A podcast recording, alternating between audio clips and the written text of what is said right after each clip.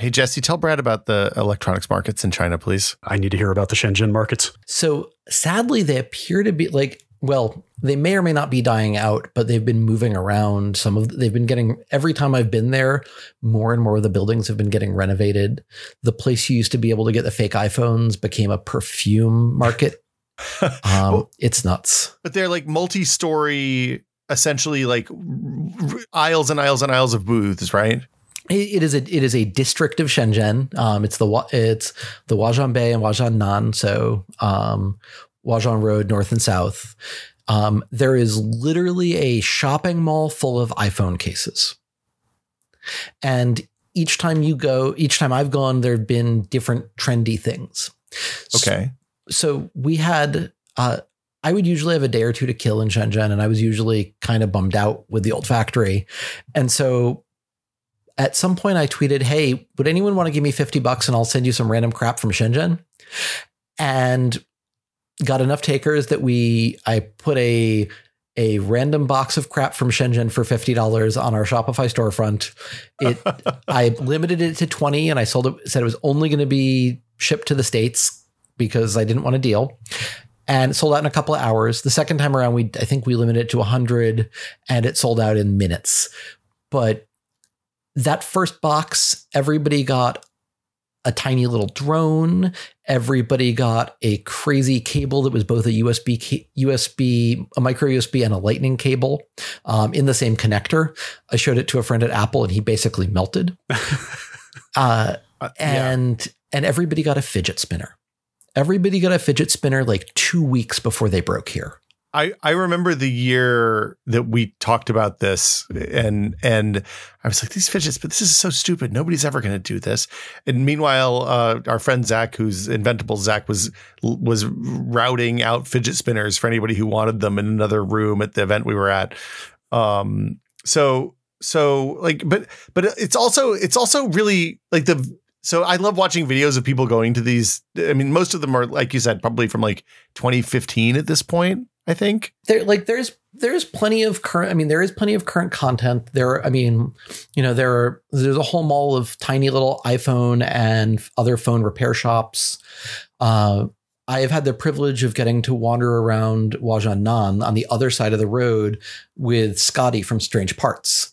Um, Scotty, you may know as the guy who built his own iPhone, who added a headphone jack back to a lightning only iPhone, um, who's been he's, he's done all kinds of amazing stuff. But he took me on a tour of sort of his favorite vendors, like the woman who would sell unpopulated iPhone logic boards, or the the place you could buy a strip of like a dozen A8 chips, like Huh. iPhone core chips. Like talking to Apple friends, you cannot actually use these things without being able to fuse them with Apple only tooling, but they clearly fell off the back of a truck somewhere.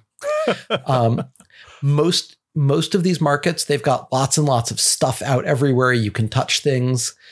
And then there's the one market where you go up and there is basically nothing out. There are some price lists on shelves, and everybody has a big safe. And that's the place you can buy used iPads. And it is not a place for tourists. It is a place for people to go buy hardware. Um, it's like a you know, do not take pictures, be respectful. It is in most in most of the markets, haggling is normal. Um, in this market, there is no haggling. If you're ha- if you try to haggle, they basically know that you're a tourist. Wow. Uh, in a lot of the markets, they, you know, it, these are not really all- mostly there for individual sale. They're mostly wholesale. Everybody here has a Taobao shop and an, and an Ali and an AliExpress shop. Uh, everybody I know who lives in Shenzhen has stories of buying something on Taobao and having it show up 10 minutes later because the shop they ordered it from on the internet is was like three doors down. But you know, you, you would say, I want to buy one. And they're like, no, don't want to sell one. And we're like, but if you go and say, how much does it cost to buy 50? Okay. Can I buy a sample? Everybody loves that. Um, yeah, of course. You know, like don't don't be a dick about it, but that's What's the weirdest, best thing? Like, do you have anything that you use all the time that came came from there, Jesse? Still? um, the the force tester that I use to test how the the force curves on a key switch is something that is a Chinese clone of a thousand dollar Japanese item that I bought for about a hundred bucks in those markets. It's sitting on my desk. hey, if it works. Yeah, no, it's great. It's great. Um, the serial protocol it speaks is a little bit weird, but it's a nor- it's a serial protocol that I can read. Um, I had to reverse engineer it, but that was not a not a huge thing. Um, Sounds like a pretty good score. So, is it safe to assume you passed on the loose strip of A8s? Um, I did pass on the strip of A8s, but I did buy the logic board because Okay. that was just cool. Yeah. Um, I I have a couple of fake iPhones. One was a fake iPhone Mini that was an inch and a half tall. Um, I try. It's a mini iPhone mini. Yeah, and I like this. This was sorry. This was a 2016 era iPhone Mini when that wasn't a thing. Um, I bought it. I tried to plug in a. I tried to plug in a micro USB cable to charge it. It wasn't charging, and I looked a little, little closer and I realized it's because it had a Lightning port. of course. I was in. Of course, it did. I was in. I was in Shenzhen shortly after the iPhone 10 launched, and I went into the Mingtong Digital Plaza where you, where fake where you would buy your fake iPhones, and I wandered around for a while, and I found a place that had fake iPhone 10s, and start talking to them and say like, I want to buy one of these, and they talk to me for a while about it and say, okay, I'll buy that one. And they say, no, no, no, you, you don't want that one. You want the one that has the good display. Also, it reports itself as having twice as much storage. I'm like, twice as much storage? They're like, yes, it, it, both of them only have 16, but that one reports 128 instead of 64. Um, they had iPhone 10s from three different vendors uh, with three different fake versions of iOS. Um, the one I the one I bought, um, I brought home and I showed it to a friend who's an engineer for Apple, and he promptly opens up system preferences and starts looking at what it reports as build its build number, and he's like, "So I know this. You know, you can't actually tell it's Android until you get a little bit deep in." Um, at least in most of the apps. And he's like, the build number is correctly formed, but this is a build from next year. um, it's um, it, at the time they even had the what was then the new App Store, um, and it was it was a fake Apple App Store, and it had clearly been back tra- uh, translated back translated from Chinese because it said in giant bold letters, "Where is my apps?" Listen, I've heard Shenzhen is kind of a magical electronics wonderland, but I really wasn't expecting iPhones from the future.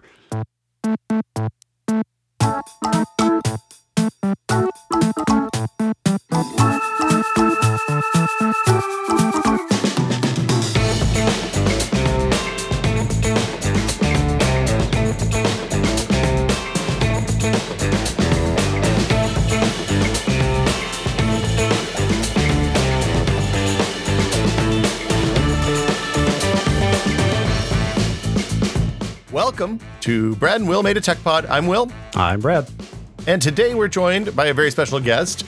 Uh, Jesse Vincent of Keyboardio is joining us today to talk about, well, I mean, mechanical keyboards, making stuff, Chinese electronic markets. Uh, what else? Anything? Any? I feel like that's that's a good. It's a good a good smattering. Sounds good to me. I can't see you shrug, Jesse. Go. Uh, anyway, hey, I'm Jesse. Nice to meet you, everybody. Uh, thank you so much for coming on, Jesse. I I have um I have used your keyboards for several years now. I'm a I'm a fan. Uh, and and you have a Kickstarter going right now for the latest version of your mechanical ergonomic keyboard, which we'll get to in a little bit, I guess. But but I kind of want to start like, what's your what's your? You've been doing this for a long time now. And I'm kind of curious how you got started making like like as a like I don't want to say artisan keyboards because they're they're they're they, they like they're like small batch keyboards. They're awesome. I love them and they're Um, very cool and they're special. And I mean, there's wood in there. I think it's okay to say artisan. yeah, okay. I mean, our our goal, of course, is that they should be large batch keyboards. But this did very much start off as a, a hobby project. I I had spent a career in software. I did um, spent time being responsible for Perl. I used to make an email client for Android. I had had a SaaS startup that I'd been working on that cratered for very reasonable reasons, and I swore it swore that I was going to take a year off to screw around. And about six months in, I realized that there were folks on the internet who were making their own keyboards. And I've had bad wrists my whole life. And that seemed like a lot of fun. And I This- figured, This was You like know. 2014, 2014, probably 2013. 2012. This was like 2012, I think. Okay. This was a while back. Um, it was before keyboards were cool, you know. Uh, no, we we we totally took took a little too long to get our first thing out, and and keyboards got hip before we launched the first keyboard. But this was only intended to be a hobby project for a single month to make a single keyboard for myself. Uh, we have, as I, I say this kind of often, we failed thousands and thousands of times over um, in the best possible way. But that first keyboard that I made for myself, it was something like 40 hours of soldering because I hadn't soldered since I was eight and had no idea what I was doing. Um, one of the first mistakes I made is that I soldered all of the diodes in series rather than in parallel. Um, you know, it's like I learned. What, well, hold on. What happens when you do that? Does that mean that one it- press it hits just- every key on the it just doesn't. Uh, it just doesn't work so well. Okay. Um, and also, I was doing all of this freehand with no circuit board because at the time it seemed like it would be scary to make circuit boards, and it would be easier to just have a big old mess of wires. Uh, I've been forbidden to ever make a keyboard like that again. Um, but these days, I know how to design a reasonably simple circuit board, and there are plenty of suppliers that'll let us make them for cheap. But anyway, this was supposed to be a one month hobby project, um, and that was like, dear God, possibly nine years ago now. So it's it's really funny because I've had I, like I, in my ancient history when I was at Maximum PC, I was the keyboard and mouse guy for a long time, and there was a moment when the Microsoft Natural Comfort, the the you know the forward tilt. Uh, ne- when the negative angle, I guess, is the is what is what the, uh, the everybody calls it now. Um, keyboard came out. I was like, oh, this is really cool but it was a membrane keyboard and it was like they were the price was right. They were like 25 to 50 bucks or something like that. Uh, and and that keyboard solved a lot of my wrist problems. And i remember going to logitech and microsoft and the people that were making gaming keyboards at the time was like hey why is nobody making an ergonomic gaming keyboard? And they laughed at me and they were like it's because we like to sell products. You know we, we're not doing that. And then a few years later mechanical keyboards started taking off and I remember talking to Logitech and saying, "Hey, why aren't you all doing a mechanical keyboard?" And they're like, "Well, if we made a mechanical keyboard, we would absorb the entire Cherry Switch production capability for the planet on on one product." And I was like, "Well, that's a little bit. That, I mean, that that's kind of a flex, but okay." That sounds right. This was in probably 2011. That's and correct. Now everybody's doing, you know, well, everybody's doing mechanical keyboards. They're all using pretty standard switches for the most part now, or at least have that as an option. And the world has turned turned kind of your way in, in a lot of ha- ways. It has. So the Microsoft Natural series are amazing. They are the, I mean, I typed on one for five plus years, or rather, I typed on a long series of them. I had one in my backpack at all times. I I was that dude at the conference who had the Microsoft Natural keyboard balanced in his lap um, because it was the only way my wrist could not would not hurt. Yeah. One of the problems with uh, the Natural Elite, sort of the the white one that was sort of the best known, longest lasted, longest lasting model, is that its traces melted in the rain. It was during the era in which you can imagine a Microsoft would make a keyboard that would melt in the rain. Uh, and hold on, what do you mean melted in the rain? I don't know. I mean that if it got wet, it was ruined forever. oh wow, I bought them in five packs. Literally. Okay, interesting. Um, they like Microsoft made a small bu- a small business home office five pack uh, SKU of that keyboard. wow. Uh, but 2012, 2013 is right around when we started looking at manufacturing mechanical keyboards. Uh, I remember trying to source cherry switches and it was hard. I later talked to a uh, the regional sales director for Cherry who said like, look, what happened is the bottom fell out of the mechanical keyboard market sort of when, you know, a, f- a good few years back and the company got rid of most of its uh, most of its key switch making machinery because no one was buying them, and those are each individually million dollar machines because cherry switches continue to be made only in Germany. Yeah. and so there just there really was not inventory. I, that that flex from Logitech doesn't actually sound like it was a flex. Uh, it's I remember when we were designing the Model One, we had intended to use Cherry switches, and we approached uh, Cherry's Asia reseller, who told us that they could get us enough switches for a thousand keyboards at a reasonable price by skimming them off some other larger orders, and that they could guarantee that in you know a eight or twelve week lead, and that you know past that it might be hard, but they could do that. And we were already going to make more than a thousand keyboards, and so it was the realization that there just was not availability of switches, even from somebody who wanted to help us. Wow. And that led us down a rabbit hole. That that whole world has completely changed. What caused it to change is that Cherry's patents expired. And the first couple generations of clone switches from China were well, garbage is the easy way to describe them.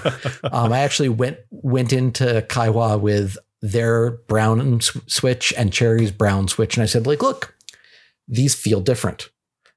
I and the salesperson went and got an engineer, and the engineer explained that they're supposed to feel different. Their switch has, you know, 10% longer life. Said, that's great. You know, would you be interested? Could you make something that feels like the cherry switches? And at the time, they said, like, look, our boss wants to make our own products, not switches that feel like anybody else's, and they don't really want to do custom work. Now that's all changed. Well, yeah, I was going to say now there's like switch proliferation. There's five different new switches that come out a week. It seems like some weeks. It's it's nuts. I mean, I have I have these board. Uh, basically, I have switch testers with a couple of hundred different switch variants on them, and this is only the stock switches from various manufacturers. So I have a you know a line of twenty different red switches from they're all supposed to feel the same, a line of twenty different brown switches that are all supposed to feel the same. Wow. And they're all varying qualities and varying feels. But now there's this huge proliferation of switches being designed by hobbyists and either commissioning Kaihua or Gateron or Durock or one of a couple other switch fa- switch factories to make a variant where it's make this piece out of this excuse me, make this piece out of this material, make this piece out of that material. The top needs to be yellow, the bottom needs to be day glow purple.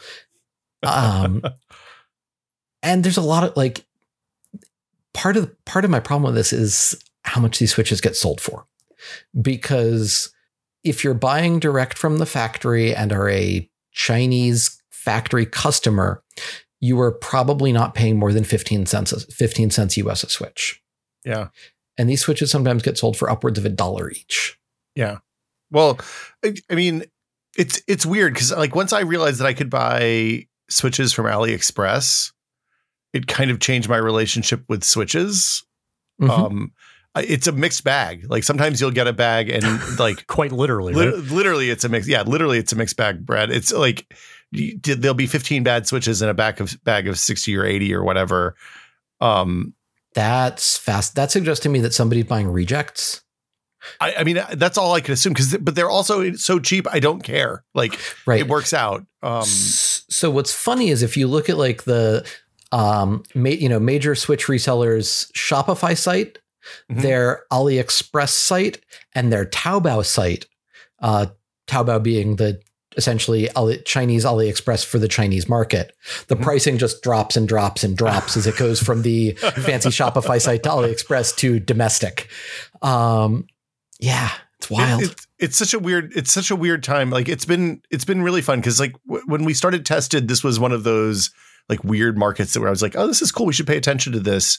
And then it's just exploded. And now, like I said, like Logitech and Corsair and Razer and all the big keyboard manufacturers are making mechs now. Um, what, what's okay? So let's let's roll back and go. I want to talk about your Sure. like your journey with the Model One yeah, because like you told you told me this story before and it's a it's a good story yeah. but you you also learned i think every hard lesson about hardware manufacturing you like you're one of the your your story is one of the reasons when people ask me if they should do a hardware startup i'm like no probably not it seems like really it's really hard So we definitely played on hard mode the first time around. And we didn't know we were playing on hard mode. We came into this uh, having never manufactured and shipped products before, which is good because if we knew what we were getting into, we absolutely wouldn't have gotten started. Um, but the original plan for the Keyboardio Model One was going to be laser cut plywood and an Arduino socketed on a PC uh, on a PCB and assembled in our living room. Brady Forrest suckered me into applying for Highway One, which was an incubator that he was helping run at the time. and running through that, we visited visited Shenzhen for the first time. We got a bunch of we made a bunch of very good connections in the industry around the Bay Area. We sort of learned what it looked like to make hardware and we were forced to have the discipline to try because it it's quickly became not a hobby business. But when it started off, I had hand assembled a couple of keyboards and had written a blog post about everything I screwed up the first time I made a keyboard. This And kind the, of this was the wires one that you talked about a minute ago, right? yeah, I mean that was like that was like one one one little problem. But on a lark, I'd added a sign up for my mailing list if you want to know about our keyboards. Just having no idea what I was going to do with it. And then I went to bed, and the next morning it was at the top of Hacker News, and the next day it was still at the top of Hacker News, and there were a thousand people on our mailing list. And then I wrote a part two the next weekend, and that stayed at the top of Hacker News for a day. And a couple of prototypes in, people started saying, Hey, where can we buy that? These were these like laser cut pieces of acrylic with freehand wires and all kinds of craziness. but people wanted to buy them. And so we figured, well, we'll try to do this thing. We we made I think three prototypes and asked our mailing list, would anyone like to beta test this hardware that we might kickstart? And we sent out mail to that mailing list and got back something like 100 or 125 replies within 24 hours from people explaining why they needed to be the one to beta test. we had people writing poetry, prose, creepy fanfic. One dude in Hong Kong recorded a music video shot in three locations about why he needed to be a beta tester. Please tell Um, me he got it. Oh, hell yes. That's a lot of effort. Uh, yeah. No, and then when I went to visit Shenzhen, I actually got to meet him, uh, Oh, which cool. was which was super cool. That's awesome. Uh, yeah. But and that was right around when we applied to Highway 1, got into Highway 1, ran through it and sort of had to make it more real than laser cut plywood and Arduino stu- and an Arduino stuck on a circuit board. It's it's it's it's okay. So so so you've got to Highway One. I assume at that point you started. Highway One was a hardware incubator, right? Yes. Yeah. Yeah, exclusively. Oh. And and at that point you you like got connected with designers and kind of they they did the thing that accelerators are supposed to do, where they helped you learn the hard parts the easy way rather than the hard way, or at least some of them. they we were only the second batch and so they were they were still definitely feeling their way. Um, and they were an accelerator that was tied to a manufacturing company. And so there was it was a little bit of there was some intent that it might be a feeder for their um, for what their what's called low volume high mix manufacturing where they can make a, a small number for a large company of lots of different products. Okay. that didn't end up panning out, but like they gave us some sense of what it looked like to manufacture. But we were still kind of doing things at a different scale than everybody else. We were, you know, we were thinking low thousands production volume for that first production run. You know, if we if we got lucky. Yeah. Um, there's there's this thing called the valley of death in hardware, and it's you know if you're making more than hundred and less than ten thousand or less than hundred thousand, it's going to hurt real bad because a hundred you can absolutely do at your kitchen table. Ten thousand, it it's worth money to have process automation and all that. A thousand, you can't hand assemble, and it does not make sense to make a robot. Yeah. But a lot's changed since this conventional wisdom became conventional wisdom. Yeah, I was going to say the the big thing seems to be that Kickstarter kind of you know Kickstarter helped a lot of people both land in that spot and get through that spot. It seemed like, and and I'm curious how it worked out for you. I mean, Kickstarter helps you get into that problem. I don't know that it helps you get out of that problem because so I we we love Kickstarter. I mean, there's a reason why every pretty much every serious thing we've launched has been a Kickstarter. Uh, it is really convenient to be able to go to your manufacturer and say, "Hey, look, we have committed orders for this number of parts, and we even have the money from those customers so we can afford to pay for tooling. Yeah. Um, even this time around, some suppliers who had been very lukewarm on working with us discovered the Kickstarter about a week in, saw that we had hit our $100,000 goal in 18 minutes and gone over $300,000 in like the first day or so, and became a lot more solicitous.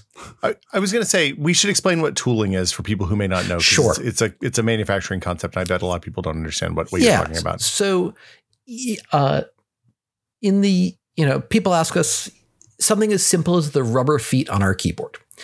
So, um, somebody's one has fallen off, and a customer writes saying, Hey, where can I, what's the part number for this? Where can I buy it?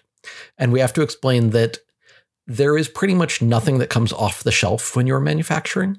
Those rubber feet are from a custom mold that was made that's made I think that one might actually be simply out of aluminum in China where they squirt silicone where they they compress silicone inside these two pieces of metal to get the exact shapes we want. It is not a and it is not apart from McMaster. For keycaps, the way that those are made in volume is you've got two giant hunks of steel that have holes cut into them, and then they spray molten plastic into them uh, under huge amounts of pressure. And it'll cool off relatively quickly inside that tooling, inside those hunks of steel. And when they pop open, you've got these warm, hot off the presses keycaps. Have you seen this happen? Have you been to the factory where they oh, do Oh yeah, this? no, I have. I the when we were doing the Atreus, which is our last keyboard, I was there the day they were doing the test runs for the the sort of the tray, the bottom part of the keyboard, and I literally was able to grab pieces as they popped out of the injection mold. You know, literally hot off the presses. So okay, so so okay, so you started with the the board design. You knew you wanted to do an ergo design or a split design, and then then but also you were using because of that you were using there weren't keycaps. Oh, You couldn't buy off the off the shelf keycaps, right? Well, so we, when we first got started, we assumed we were going to do what a lot of these er- uh, ergonomic mechanical keyboards do, which is just have some gaps in the spacing on the key on the keyboard. That's the sort of standard thing. We got told by somebody who has advised one of the largest companies in the world on their ergonomic keyboards that there was no way we would be able to afford custom tooling for 64 keycaps because that is an investment of hundreds of thousands of dollars. And but We verified th- these facts. They were wrong. I later met the person who worked for the large company that made keyboards and said, Oh, yeah, that guy, I gave him that number because that's what it takes when we, giant company, are making this tooling. And, you know, we're making six sets of tooling and we're doing ve- like very high volume, very fancy tooling at a very fancy factory. but but I mean in this case, It's so the tooling is machined out to be like a negative of the keycap and uh, Yes. on each side, and so when it mashes together, there's spa- space for the plastic to get shot in, and and Yes. I mean this is how injection molding works, right? Right. Yeah. Um, and you know our our keycap tooling absolutely costs tens of thousands of dollars, but it doesn't cost hundreds of thousands Oh, I thought of it was way more expensive than that. Holy cow! I'm, I'm going to get in the keycap business, Jesse. Uh, we should talk later. Um, uh, shaking Will is shaking his head no. Yeah. Uh, so I was talking about something about the keycap about keycap tooling. Oh, about the, Uh, taking the warm caps off the off the line. Yeah. Um, yeah. Yeah, I've actually got a question there. I mean, when when you're first setting up the tooling, when they are popping what I assume are samples out, I mean, how much trial and error, how much iteration is involved there? Do you have to be there for some period of days, like checking iterative samples and like tweaking, like, okay, this is wrong, this needs to be tweaked? Like, how much? It's a lot uh, nicer when you can, uh, which we can't right now. Sure. So um, the way they describe they the way that manufacturers talk about tweaking the tooling as they as stuff comes off, you know, the as the samples come out of the the injection molds. Uh, T0 or T1 is that first trial. Different people say T0 or T1 depending, and then T2, T3, T4, and usually you need like a couple of a couple of tweaks before they get some of the tolerances right. Our factory sh- for the Model 100 uh, last week they showed us the T0 keycaps because we had to completely redo the keycaps uh, f- with the new factory for the new new key switches. Um, the key sw- everything fit with the T with the T0. They there were some issues with what are called the runners or the gates that sort of keep the keycaps together as they come out of the mold. Those they need to improve before they before mass production. And they got the homing dots wrong on two of the keycaps. They put them in the wrong place, which is kind of pain, but they'll fix it. Yeah. Well, uh, do, when they fix that, do they have to completely remachine the the blocks, or can they just solder stuff back in and kind of? I mean, it, it's weld, not solder, but Weld, that is okay. used. I mean, so to if they need to do something where there should be more plastic that that ends up in the final product, that's free. That's they just cut it. They just cut more steel Right. away. When they need to remove plastic, they need to basically weld something in place. And so what they're going to end up doing is welding a patch and then remachining that little patch. And that can have issues. You can end up with sort of a little part line where where they did the patch if they don't do it cleanly enough. And we've warned them that if that happens, they're going to have to remachine that entire cavity. Which So- is like they weld a bigger piece in and then they machine it again. It's not Yeah, yeah, the end of the world, but it's annoying. So okay, so this is maybe a stupid question, but when you when you take the shot keycaps out for manufacturing, are they in a like a like a rigid thing of sprue where you can just then the machine picks them up and you can put them on the on the keyboard all at once and smash all the caps in place? So there are some different ways of doing this. Um, you wouldn't usually have so there you can do it that way at a, at a moderately high end, but you may not want to. If, for example, the keycaps need to get painted and laser engraved, you probably want to paint them before you put them on the keyboard. That makes sense. Yeah. And so with the with the Model 1, the factory that did the keycaps had something that would cut them off the sprue as they came out of the out out of the injection mold out, as they came out of the machine and slam them onto a painting jig. And the only problem is that they tried to cheap out on the amount of steel they needed for the tooling, so they put them too close together. So it was impossible to paint all the sides well. So they Oh, ended up having to then take half them off the painting jig. And then It paint them- was- ugh. It was a catastrophe. Yeah. Uh, they they had like a 50% spoilage rate in the beginning. It was horrible. With now conveniently the factory that's doing the Model 100 with us uh, they helped us do the last run of keycaps for the Model 1 because the previous factory and we were no longer on speaking terms. and so Oh, no. they they actually ran into this. They didn't have the really cool transfer tool, uh, you know, transfer vacuum suction thing, and so they were taking the keycaps on the sprue out of the tool by hand. Except that sprue was designed to fall off. So the first time they tried to do it, the injection molding machine opens and the keycaps just explode outwards. to make it go, they ended up buying foot wide transfer tape. So, like, basically very, very soft masking tape and using that to pull the keycaps out of the tooling. Wow. Having seen that, they did a really nice job on the design for the Model 100 where the sprue becomes the painting jig.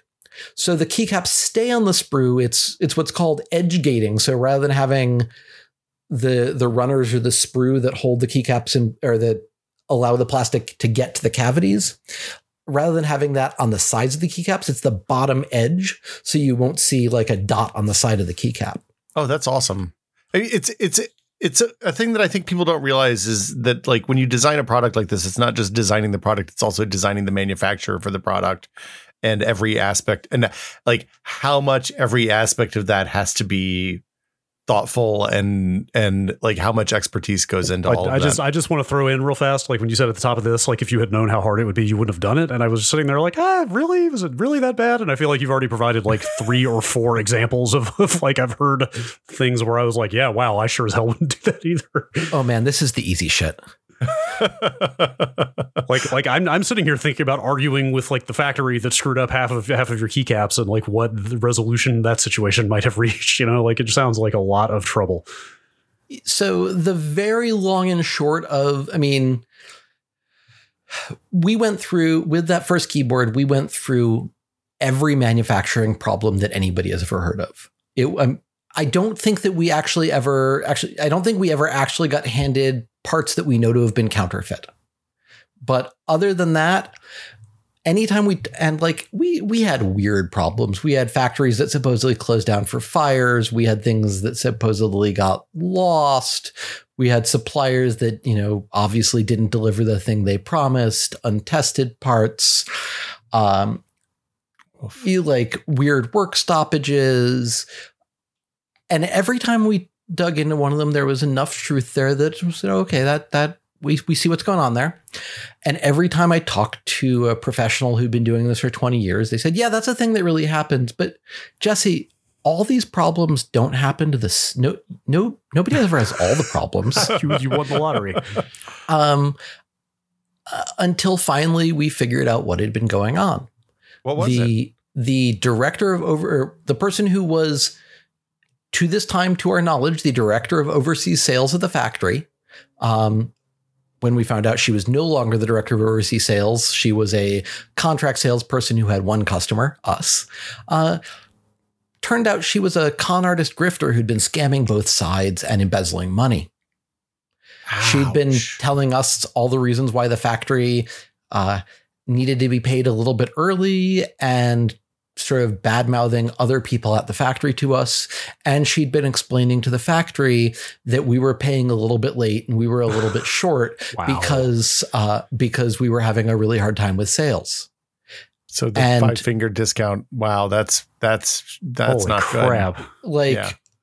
changed bank accounts the whole thing and when you know and when she changed bank accounts on us we emailed the factory owner and said we want to confirm that this is what's going on and heard back circuitously that he that yes that was like that was right which he later denied because it of course was not right. It was yeah. it, and nobody that we work with in China believed that it was happening because the because nobody does this because the penalties are so stiff. This was a like 10 years to life in a Chinese prison kind of thing. Wow. Yeah.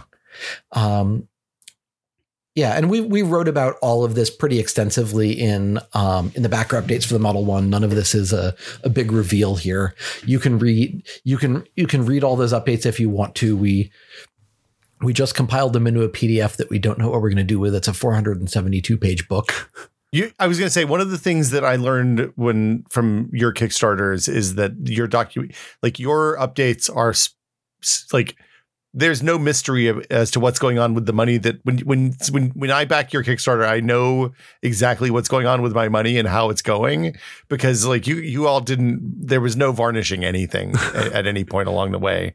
It seemed like I mean except for the keyboards, of course. Um, yes, the, the keyboard the keyboards did get a nice polyurethane coat on the um on the wood that was mixed with what we were initially told was banana oil, which mm sounded kind of weird until I started Googling and realized that was not a bad translation, but that is in fact the um the name of it actually used to be a shellac that got used on the wings of uh, canvas aircraft, but it's uh it it helps dilute and allow and uh it helps dilute polyurethane and allows it to penetrate slightly better into the wood. And I discovered one day when we were modifying a keyboard enclosure that the room was filled with the smell of bananas. it doesn't come from bananas, but it smells like bananas, as I understand it. okay, that's uh, that makes sense. Yeah. Um, okay, so so okay, so you have keycaps.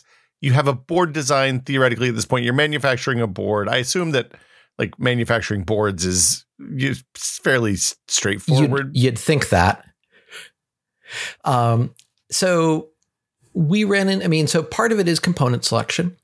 And one, you know, one of the things that you run into pretty, you know, when you're working with the factories, they have their recommended vendors, you have your preferred vendors.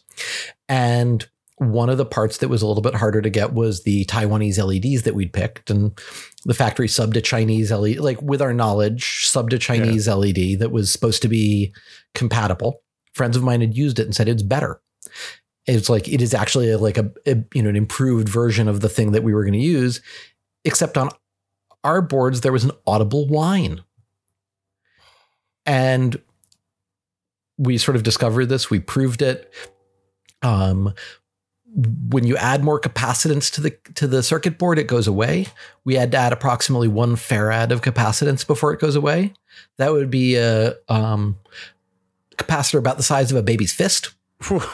It's a pretty Uh, big capacitor for it was- was- keyboard. It was kind of cool because after you unplugged the keyboard from the computer, the LEDs worked for a good 20 seconds.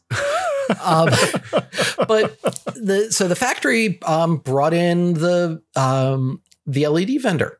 They brought in their design team, including the engineer who had done the silicon inside the LEDs. And he's like, "Well, first off, this is the old chip inside there, and we're I'm I didn't know we were actually selling these to anybody anymore. But I think if we did a different wire bond for you and attached da da da da da da da, uh, that might make it go away." And so, for an order that was like two hundred thousand LEDs, these LEDs, you know, cost less than a dime each. They were Yeah. willing to spin a custom part for us. That's amazing. Yeah, I mean, it didn't work, but it was amazing. Yeah. Um, At least they tried. yeah, um, you know, the keyboard PCBs in China are a little weird because they're they're usually pretty big circuit boards compared to a lot of others, and so that usually means they're they're using circuit houses that are older process. So, you know, uh, we showed up with a USB C connector slightly before that was trendy, and other slight, you know, small traces, and the factory's uh, the factory's normal uh, PCB creation uh, partner sort of looked and was like, "No, we can't do these. We can't hit those tolerances." The first the first batch of keyboards that got assembled, they they were running late, and I was I had delayed my trip home from China, and so they the factory found another supplier that would do the assembly. They came back with LEDs at like a funny angle, diodes that were missing. Uh, but the, like this is this was like a small time factory that was just not paying good attention. It's like you would think that circuit board assembly is commodity and it should be and now it is like we we have much better vendors now. Yeah. You know, we know what to look for. Sure. How much how much time were how how, many, how long were each of these trips over there and then how many times a year were you doing this? I'm just curious like what footprint on your on your life and your schedule these these trips took. It it varied. Um I would never really go for less than 10 days because by the time you're there it's just not worth it to like Yeah. go and come back that fast. I was usually going three or four times a year. Um 10 you know 10 days at the low end and a month at the high end when we were still trying to figure things out. And so when we were just starting to get ready to do the Atreus with the new factory, I went and planned a 10-day trip to like to work through whatever was going to were going to be the manufacturing problems. And I get there on a Sunday, go in on Monday morning, and by like Monday at like 4, we have knocked off 98% of what needs to happen. Cuz it turns out that it's not that you need to spend a month in the factory, it's that you need to spend time in the factory without the person who's working who's supposed to be your advocate actively sabotaging you Oh no. it's it's been you know it was fascinating to sort of discover that it doesn't have to be that painful the you know i have not been back to china since what is i, I think i can't remember if it was december 2019 or the first week of january 2020 um, but just essentially just before no one was going to travel anymore Yeah, I was I was gonna say because the Atreus was we, like manufacturing started right before the pandemic. Is that right? Oh no, no, no, No. no. We did the Kickstarter uh, for a so the Atreus is an ultra portable 44 key 44 key keyboard that is perfect to take with you everywhere. We launched the campaign in the middle of March of 2020. Oh God. Okay, that's right. Because I talked to you about it when I saw you in Chicago in January. I bet. Yeah, no, we Um, like we launched right around when the stay at home orders dropped. But but but so at that point, had you done all the pre production and stuff uh, on Uh, the keyboard? so that for the Atreus, we had I had approved. So I had approved most of the plastics. We um we thought we'd approved the uh the key plates. We knew we hadn't figured out the keycap labeling solution yet because we wanted black PBT keycaps with white letters, which turns out to be hard. Um, go figure. Um, no, the factory didn't know either. But and but like the the circuit boards were were basically sorted out. And we delivered the early delivery keyboards pretty much on time and we delivered the regular keyboards about 2 to 3 weeks late because even though we'd taken covid craziness into account we had not taken it enough into account. I think I think you did like if you shipped within a month of your target, I think you did pretty well given how how given that we at large portions of the country couldn't get toilet paper mid-April last year. So yeah. We we like we're we're happy with with how we did. Um shipping was a nightmare. For, Sure. Um, because most of the cheap carriers, the way they work is that they buy spa- uh, cargo space on commercial flights. And when there are no commercial flights, they don't ship. So one of the cheapest options was uh, Singapore Post's uh, Q something or other service.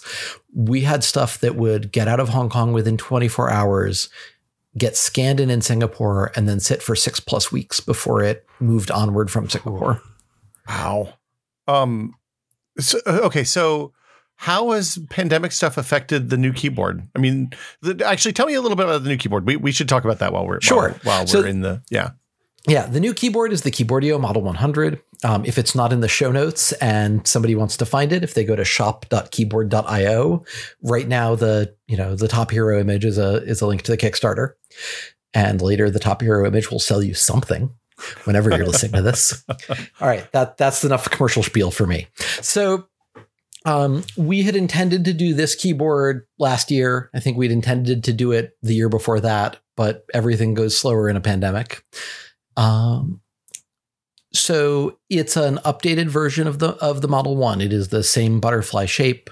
The plan is now that instead of everybody have it, getting it in maple, you get it in your choice of maple or walnut. And there's a fun supply chain issue we can talk about there. Um, we switched from uh, Matias Alps switches to hot swappable MX style switches from Kaihua. We we're redoing the LEDs and we are in the process of trying to swap out the main microcontroller from uh, an AVR, the same thing that's in an Arduino Leonardo, to a fancy Cortex M4 with uh, looks like it's going to be a mega flash and 96k of RAM instead of Wow. uh, yeah, instead yeah instead of 32k of flash and two and a half k of RAM. And it's going to be cheaper for us to make it that way. That's uh, like win win win. Oh yeah. Um, I mean, the only thing is that there is not a an Arduino core for this chip right now, so that's what we're doing to make sure it works. Okay. Um, also, we're in the middle of the chipocalypse. Yeah. uh, So explain the chipocalypse. We we hear. Look, we've spent a lot of time in the last year talking about hardware shortages, whether it's not being able to get video cards or or consoles, like at the high end consumer side. Like you have a better idea of why that's actually happening, I think, than we do. I I certainly hear I, I hear sets of stories, um, and I have not really paid attention to the early side of it because I am I am much more in the weeds of how do I get my damn chips because what we're seeing right now, I mean, things that ordinarily have a six to eight week or maybe a 13 week lead time, people are talking about 56 and 64 week lead times. Wow. So, oh yeah, no, a friend of mine got quoted a 62 week lead time for a diode last month. Wow. It is clearly a very special diode, but more than a year. it's five years. Oh no, sixty-two No. weeks. Sixty-two weeks. not 62 months. weeks, Sorry, not sorry, 62 sorry, sorry. months. It's like five years. What the hell? No. Um, That's still in, in- intense. but like chip, yeah, you know, and if you can get the chips, the prices are through the roof. Chips that, you know, a chip that used to cost a buck something might cost four, or a chip that costs three costs 12. Uh, And these are commodity parts, I'm assuming. Like These no- are nothing, commodity- Nothing, nothing unusual, right? Not no, the, exotic. the, the, the, the, if something's really exotic, you're probably okay. nobody's because there's using not it. as much demand, Uh, right? I've heard I've heard unsourced reports um, of uh, adversarial hoarding. Okay. Given Wow. how given how bad availability is right now, I've heard some reports of people buying up rare chips that they know their competitors need just to corner the market. Well, uh, so I was going to say I heard I heard from a friend who shall remain nameless, but works in in the space that that they've they've had they've suspected that that's happening for things like specific diodes and MOSFETs and stuff like that, and and that it's to the point that they're wondering if there are vendors that are literally studying what's available and gobbling up availability specifically to to to cause problems for for their competitors. Which I I I, I wouldn't doubt that at this point. But Yeah. yeah, that's Um, bonkers. It's crazy. Like we've we're in the process of attempting to pre-buy all the chips that all of the chips that we believe are supply constrained that we're going to need for the Model 100. We at least still have the capability to redesign if we can't get something we need. Uh, So- be, I don't. so I was gonna say, are you gonna are yeah. you gonna literally look at your design like? You, you- th- in this case, your design is going to be informed not just by the design and what's the cheapest, best parts, you know, best bang for the buck, but you're also going to have to redesign based on what LEDs you can get, what diodes you can get, all that.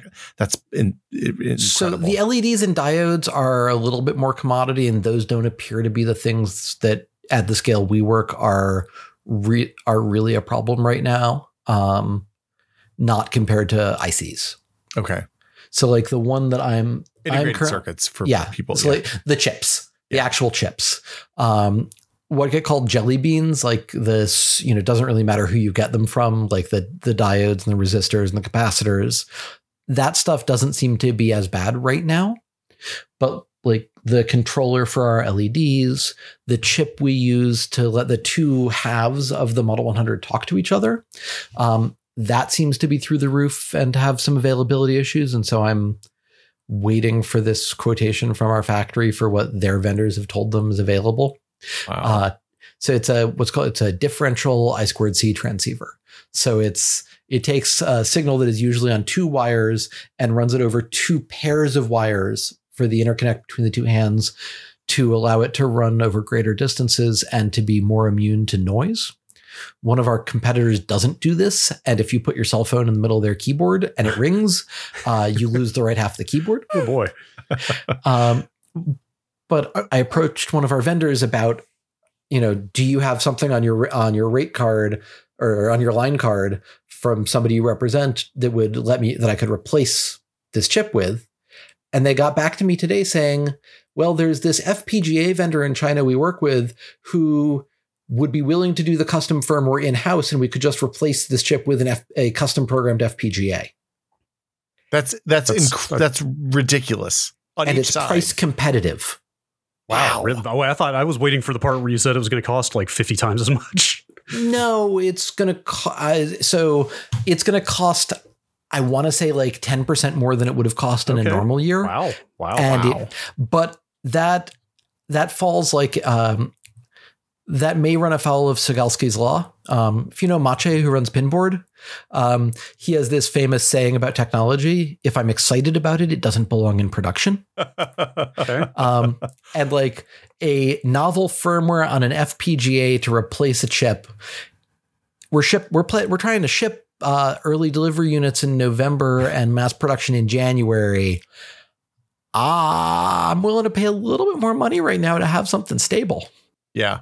Yeah. It's like keyboard's not a place that I want to have a lot of experimentation. Like I want the, Yeah. the areas where the experimentation happens to be well defined and established uh, and and not be Yeah. surprises. Although I mean it, does seem like it would be cool to run like an 8088 simulator on a on a on a on your FPGA in the keyboard. We we actually have a friend, um, Piotr Esden-Tempski, who's uh, he's One Bit Squared is his company. They start off making UAV like little little Arduino programmable UAVs, and he's doing a lot of open source FPGA work. He just did a version of our Atreus that fit that is compatible with our plate and our enclosure that is entirely built in an FPGA. And so it's like it's super cool, it's super efficient. I'm personally still unconvinced that it is worth doing for most people, but it's real cool. I mean, look, if we were everything starts, it turns out with with you wanting to make something cool Oh for yeah, yourself, right? absolutely. Like and like he makes FPGA stuff. Being able to use the FPGA stuff for real uses makes tons of sense. Well, I mean, it's it's like the old yeah. If, if the only tool you have is a hammer, everything starts looking like a nail. If you know once you know how to program FPGAs, everything looks like it's an FPGA problem. right. So yeah, so if your listeners aren't familiar with FPGAs, they basically let you do hardware and software. So yeah, you can reprogram a chip on the fly to to be uh, any Perform- other chip that yeah. will fit into the logic gates, right? Yeah, so like you can now get a RISC-V, an open source RISC-V CPU core for an FPGA. we Uh, we've talked Yeah. a lot about FPGA applications here in the past. We haven't Oh, talked about awesome. FPG. Yeah, we, Like, we- big big MiSTer Cool. fans around here. If you're familiar Yeah. with that project, Um, so okay, so the keyboard's in process. The Kickstarter has like a week left. Um, Yeah. H- like how you you have new factories online. You don't have the bad actor in between you and the and the people doing the work. can I, The- I I'm sorry if I I don't know. Maybe we shouldn't delve into this particular rabbit hole. Did this person? Do you know what their ultimate fate was? Did they end up in prison? Um, Maybe we shouldn't talk about it. Um, so I want to, I will be slightly circumspect, but what I will say is that um, we have a very good lawyer, a very good Chinese lawyer in China. Um, she ended up convincing the factory to take responsibility for the actions of the, of their then former salesperson. Uh, and they did end up reneging on the on those commitments that they had made in writing with the Chinese contract, and so we ended up having to pursue them by the uh, through the Chinese legal system. Uh, the Chinese legal system did work on our behalf, and a judge ordered them to return our tooling um, and to return product they had made for us that we had paid for. They did not return our time. They did not return our money. Um, but we ended up agreeing with our lawyer's estimation that it made more sense to go after the factory than to go after their salesperson. I mean, yeah, this hill, yeah, that makes that makes sense. Um, this is it's still a horrific first for for the first first first product out there. I mean, nowhere to go but up from there. Yeah, right? what a way to start, Jesse. Yeah, no, it was uh, it was quite an experience. But um how about uh, can we talk about RGB a little bit because like this Yeah, is a thing sure. that's it, it's become popular over the over the recent years. Um, how, how much complication does that add to the design? And and how I mean, there's different scales of of of lights on a keyboard, right? There's hey, we have fixed color lights underneath the keys.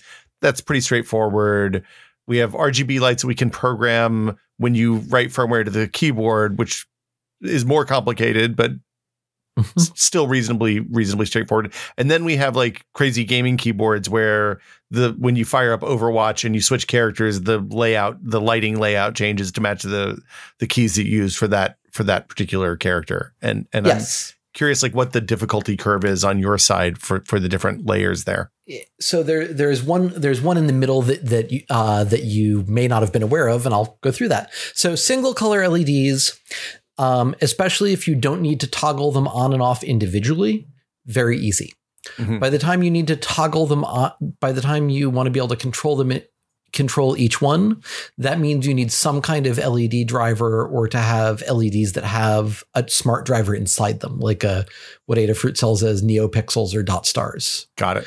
And so those are very popular in the hobbyist world because the board layout is very simple. You basically have a chain of uh, you have a, a strip or a chain of LEDs. These are the And- ones where you load up the packet with the commands for all the LEDs, and each one chunks off one one command and passes it on. To the yes, exactly. It's you you know you basically spew it. Every you know each LED gets three or four bytes of information and then.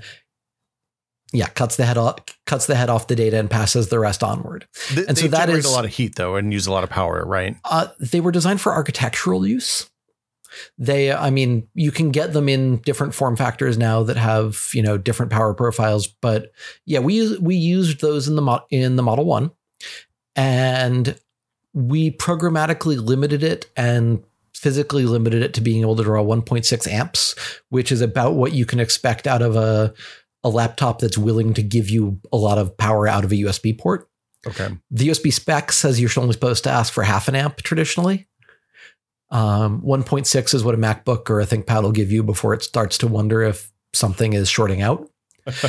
if we drove the 64 LEDs in the Model 1 at full brightness with no limit, we would be looking at pulling four amps of power. yeah. Um, and so for the Model 100, what we're doing is using dumb LEDs, like are you know they have an R pixel, a G pixel, and a B pixel, a red, a green, and a blue, and the pins are a current source and then sinks for those three pixels. And so you need to have a separate external controller.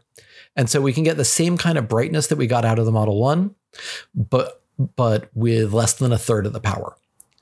They do require a driver chip of some kind. And so that we then talk to over I squared. Uh, actually, that's that might be I don't I don't remember what we talked to it over, but it's basically we it we program it directly, and it then deals with lighting up the right pixels. So it's a little more complicated to lay out. The it is harder to do as a hobbyist because you have a bunch more fine pitch pins. It's not dramatically more complicated, but it is a little it is a little bit harder to write to. Does it make the board? Do you have to do more more layers on the board or anything like that, or is it no? still, we we we still only do two layer boards. Okay. Um, we did have we once had a manufacturing engineer at a large at a large consumer electronics company look at our board and say, you know, you could make these one layer boards with some uh, with some carbon trace printing on the other side. It would save you ten percent. How much? How much are they going to be if we don't do that? A buck. Um, and it's like, but that but that is kind of the like that's a specialist technique that doesn't it doesn't make any sense at our volume. yeah, yeah. But no, I like I've I've still only ever designed two layer boards. So because chips are starting to get scarce, I did ask our factory what their, you know, what microcontrollers they're using for their keyboards. For, you know, or their clients using for their fancy keyboards. And they handed me a Chinese data sheet for something that speaks, you know, USB HID profiles on one end and actually has key matrix scanning and uh, built into the same chip, and also has LED matrix uh, driving with a dozen optional LED effects burned in, burned in to the ROM. You know, you don't you don't get to choose which LED effects you get past which one of these you you want to you know enable. you can have the waterfall or the rainbow. Okay. Yeah, I mean you can have the rainbow left and right. I think you might be able to change the speed of the rainbow. Okay. Um, but you know, the things we want are, you know, the ability for users to write their own LED effects or to be able to drive the LED effects over a serial protocol, which is a, you know, a thing that we and most other hackers firmwares offer these days. The gaming companies are getting a little more open with their protocols, but it is all still around like, here, yes, this is how you write to our protocol so that you can drive our keyboards. But yeah, it's I- it's a co-marketing money thing a lot of times. So they they the it turns out the Razer people only want the Razer keyboards to work with the Razer thing that they paid to develop. Anyway, Yes, no, we we actually talked to them very early on about whether we could get access to Razer switches. They they had us sign some some agreements and then they just kind of ghosted. but that that was a long, long time ago. yeah. Um, But But, but, so yeah. the upshot is the but but now you have serial communications so that you can control the lights dynamically using your software or, or something. yeah, Yeah. um, control you know control the lights, can, um, change the layout on the fly, um, do other crazy things you want to do. Um, I always wonder like I'm I'm the worst in the world about layout changes on keyboards. I just use one layout no matter what because my brain is not plastic enough to change layouts on the fly anymore. Um but uh, and just so you, so what we're talking about, we're talking about changing layouts is, for example, on the Atreus, if you want to use a numpad, then you can go down a layer and the right hand side of the keyboard will be a numpad at that point. It's it's like you can you can write your own function key that changes the behavior of any of the other keys. So you can write your own shift key, or you can write macros, or you can make a key that is sticky when you double tap it, or you know you can write a key that that will strafe in your in your game, but Okay. do it with enough randomness uh, that the anti-cheating protections don't kick in No, no, no, we, We- don't like those. we Those do are not recommend we do not recommend this uh, and we and we believe it to be somewhat immoral but we know that there are a lot of folks out there who are immoral but Great also power, great responsibility. but but also like some people some people have different uh, keyboard layouts for when they're writing if they write a lot of code if they're writing javascript or something then they'll have a javascript layout that puts the the keys that are constantly that you constantly hit when you're writing javascript someplace where they're easily accessible and they'll switch back to a more standard QWERTY like when they're when they're doing word writing and stuff like that. So Yeah, uh, it's it's a it is a power user feature for power users. I would I would absolutely. Or you know, or you you know you learn to type in Dvorak, or you, um, you know, one of the one of the power user things that's I've never managed to wrap my brain around, but some people absolutely love is putting your numbers on the home row. Oh, Huh. So like you don't have to reach. You just you Sure. do something with your you know with your thumb. Um, wow. One one of the actual useful things that we did with this super programmability for a customer who had uh, Descartes syndrome and it had uh, hand surgery is he wrote to us and he's like, "What do you recommend while I can only use my left hand and I've got to get work done?" And so we implemented Ed, Edgar Matias's uh, half QWERTY using the Model One's palm, uh, palm key, where when you drop your palm onto that other button, it makes the keyboard a mirror of what the other hand would be. I, I was gonna say I have I one of my uh, one of my friends in college was had one had one one arm, one hand, and he did the same thing with a I don't know if you remember but remember those keyboards that you put your fingers yeah in the in the holes and Oh, a data yeah, hand, a data, a, data hands yeah exactly Yeah, I've got one of those back there. oh I know I know I know about you in the keyboards Jesse I think Um, Marcin has more keyboards than me now. Look Marcin's writing a book he should have more we we still need to have Marcin on the show to talk about You should have Marcin on this show, absolutely. Um, I think. I mean, I feel like like we we've kind of glossed over a lot of stuff here. It's really complicated. Um, is the dramatic most uh, probably the biggest understatement I've ever made on on the show to date. Um, but I don't know, Brad. What, what do you do? You feel like we haven't talked about lumber at all, which is Oh yeah, like you you may you do a, a gorgeous wooden case for these keyboards, yeah. and I know it has to be just like a absolute boondoggle um, from a manufacturing standpoint. But I, I'm so happy that you do them. Uh, so yeah, so the first time around, uh, when we spec this on Kickstarter, when we didn't really know how many we were going to make, we, you know, we do care about not doing horrible things to the world, and we spec'd Canadian maple, which basically grows like a weed, and then we ended up manufacturing in southern China, and so when you mill a keyboard enclosure out of Canadian maple in southern China, it has to be shipped from North America. so you're shipping both ways now. Yeah, uh, shipping both ways. Um, and then for the for the Model 100, we're giving folks the choice of maple or walnut. And we hit up our wood vendor to get a quote just before the campaign to make sure we knew what our numbers looked like.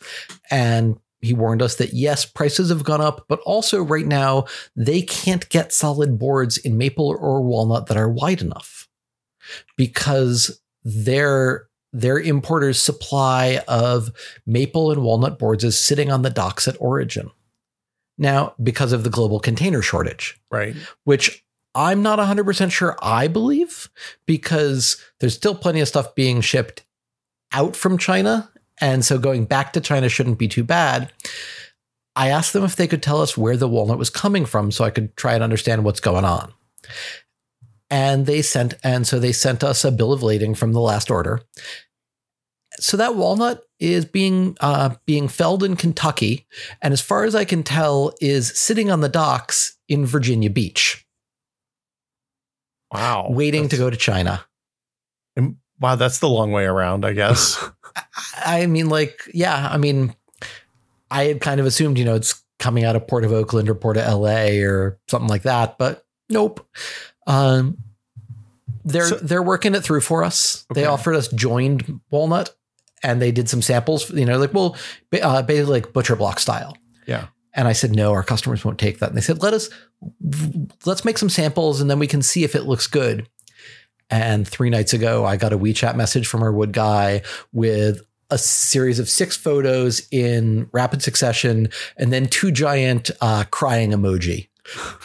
And I'm Oh, like, no. yeah, that's not going to work. He's like, there's a reason I sent you pictures and didn't and didn't FedEx it. As soon as I saw it, I knew it wasn't going to work. Yeah. Well, I mean, at least you have a partner there that's that like knows what you're looking for and stuff like that at this point, right? Yeah. Um, we've got a bunch of partners and suppliers who I trust to be operating in their own interests and transparent with me about it.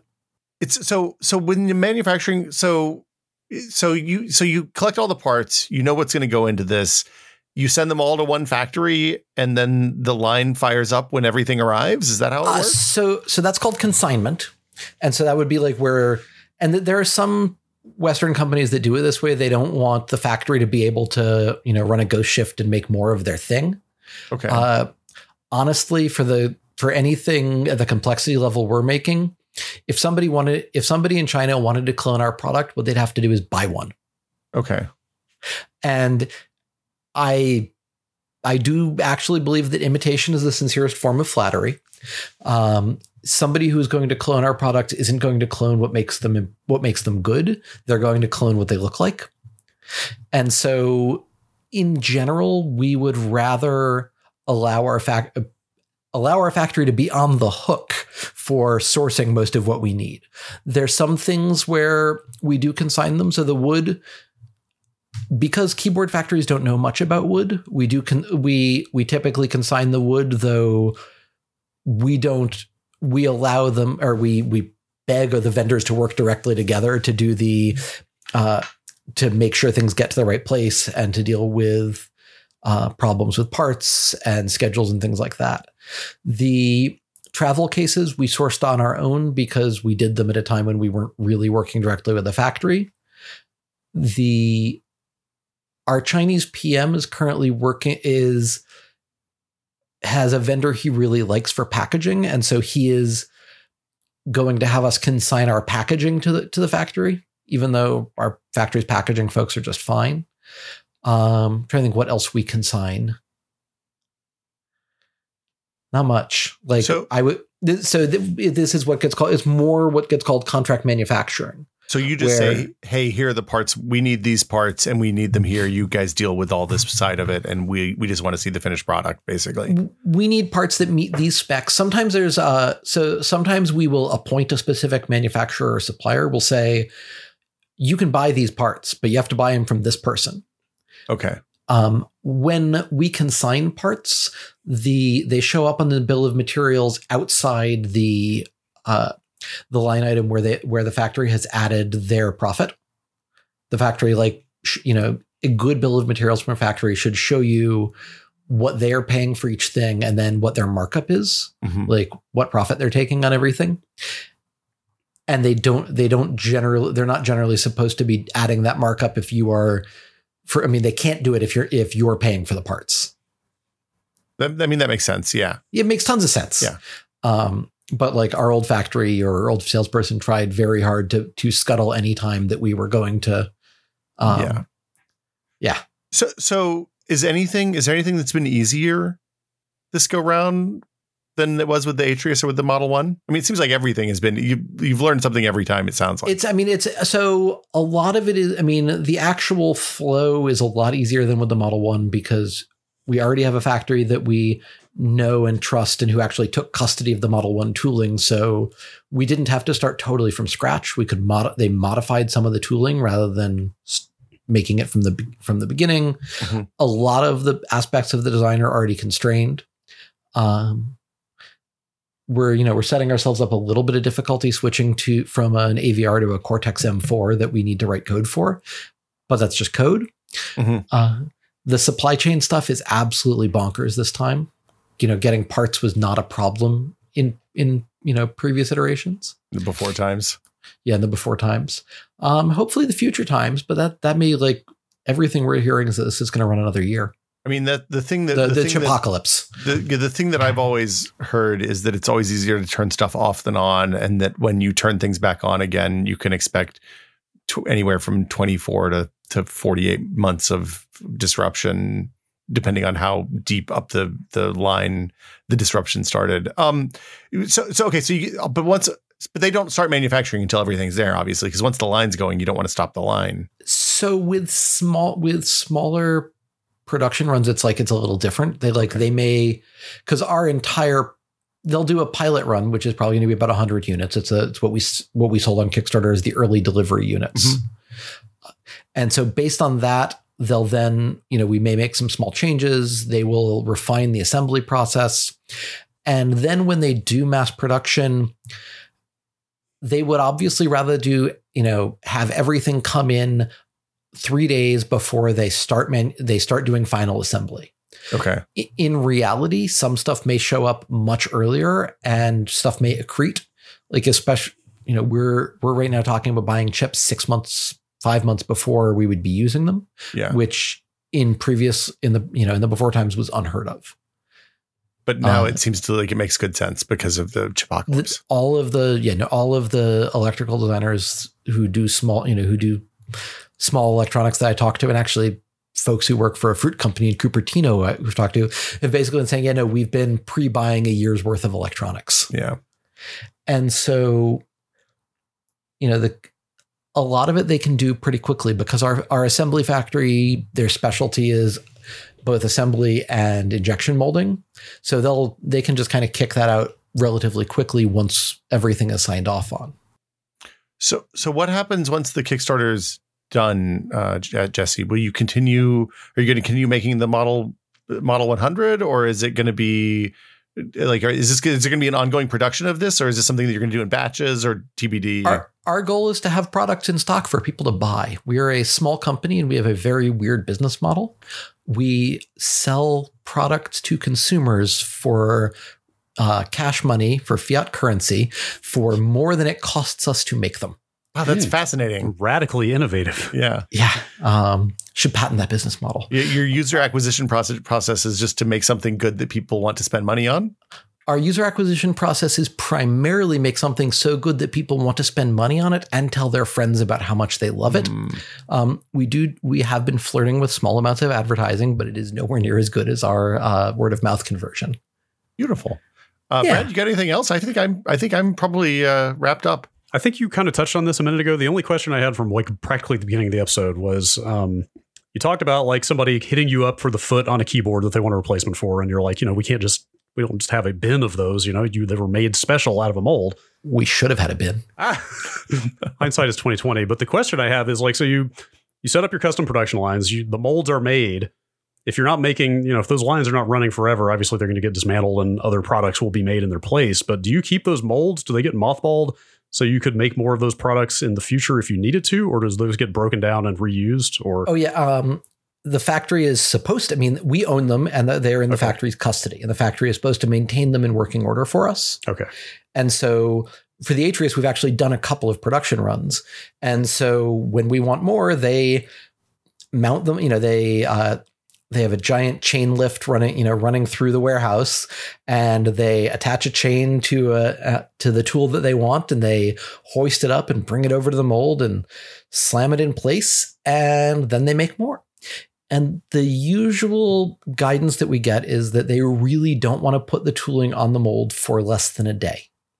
And so that's probably like at least a thousand, you know, at least a thousand shots. So, th- so basically, that that timing is what determines how your minimum order for theoretically, at least. Eh, Well, either your minimum order or the minimum cost for your order.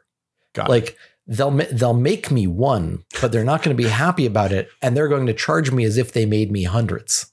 Okay, got it. So they may as well make me the hundreds. Yeah, makes sense. Um, cool. I, I mean, this is this has been fabulous, Jesse. Thank you, thank you so so much. If people want to find out about the Model 100 or Keyboardio, what's the best place for them to go? Um, shop.keyboard.io certainly works. We are at Keyboardio on Twitter. Um, we are not very good at Facebook, and uh, we are too old to be any good at all at TikTok. Oh, I, I feel like I look. I would watch some injection molding TikToks all day long. I'm not going to lie. untapped market. We absolutely should. I mean, so what's I mean, what's funny is like uh, one of our vendors saw our video on Douyin, the Chinese version of TikTok. Like there is a, it looks like a Chinese company that will proxy Kickstarter back for you. Like it was our video with with some content overlaid on top of it. Oh wow! For like for like Back, they were then back gonna, this Kickstarter. and they were wow. That's fascinating. Uh, we've seen that in Japan too. Like we've seen companies in Japan listing our our product as something they can sell and then ordering them. Uh, we also about three times a day get spam from Japanese vendors that want to be our representatives in Japan or to run a crowdfunding campaign for us in Japan, and they are the emails are very clearly templated. They are all derivatives of the same template. Um, it's like, hello, my name is, I am the president of blank. One of them started with, hello, my name is administrator. Okay. Um, but Little like, I don't know what the deal is. Yeah. Like, but it really is like three of these a day. wow.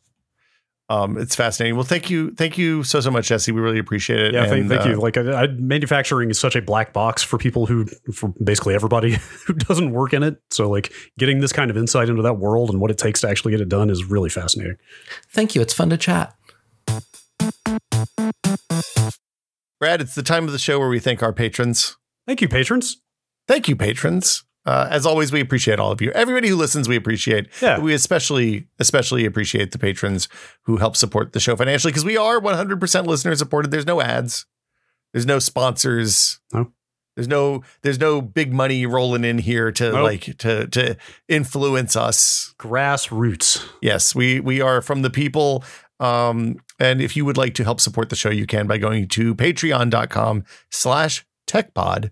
That's patreon.com slash techpod. Did you know I was told that if you want to uh, have people remember something, you say it three times, Brad? Three times? Three times. Here, so I, like was I, thinking, think, I was thinking like twice was like, man, he's really going for it here. the media training people said three times, which is why I'm going to say it again. Patreon.com slash techpod. You can get access to the fabulous techpod Discord, uh, where we have great conversations pretty much every day. About everything Topics, topics of note. under the sun. Yes. Today I talked about, well, I can't talk about that on the podcast. Boy, what is being discussed in there? Well, look, we had a tech pod, an after dark tech pod conversation. Hmm. We did talk about the prophecy did come true though last Oh, week. What's the problem? Did you know? Do you know what January 21st is every year? Um, hang on. I'm trying to think. trying to think. I do not. It's International Sweatpants Tech Pod Day. Oh. Brad. Wow. Yeah. We've only So- got what's it, five, five, six months to go. We're not going to be in Trolls 2, unfortunately, No, but we probably do have International Sweatpants Day. So That's that's fantastic. mission accomplished. Um, this is the no, this is not the last episode of the month. This is this is the last episode of the month. Ah, close enough. we'll do emails next week. But we have to thank we have to thank a lot more patrons as a result of that.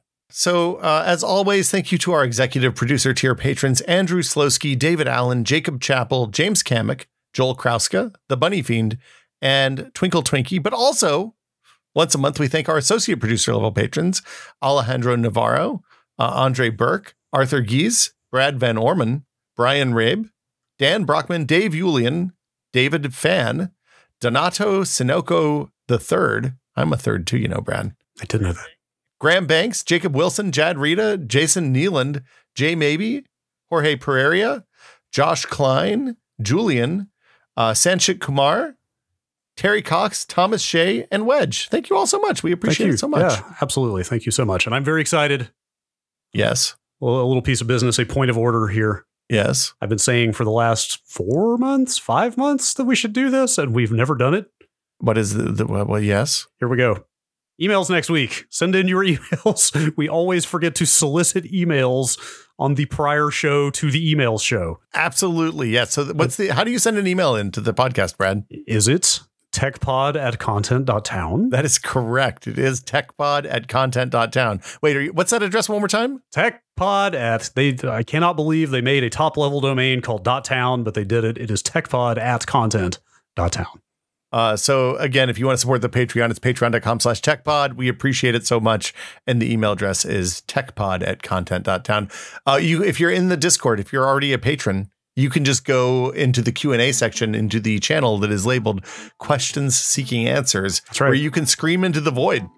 You post a question, it disappears after a moment. Drop them in there. Nobody but us will ever see it. Yeah. It's it, well, also people who are in the channel at that exact same moment will see it briefly, but then it'll go away. That's a minor loophole. We don't talk about that. Look, I just I don't want people to put any like confessions that are going to be actionable. You know, Mm. we have mandatory reporters in there. Anyway, uh, we will see you all next week. Thanks for listening, everybody. Have a wonderful weekend. Uh, thanks again to Jesse for being on the show. I thought it was I learned a lot about manufacturing today, and uh, Same. Absolutely. I knew it was complicated, but I don't think I knew it was going to be that oh, complicated. That was a lot. I don't think I will try to make any keyboards anytime soon, or maybe anything else ever. I want to shoot some caps, man. I want to I want to hmm. I want to feel those fresh keycaps right off the right off the Hey, injection What you, molds. what you do on your own time is your business. See y'all next week. Bye, everybody.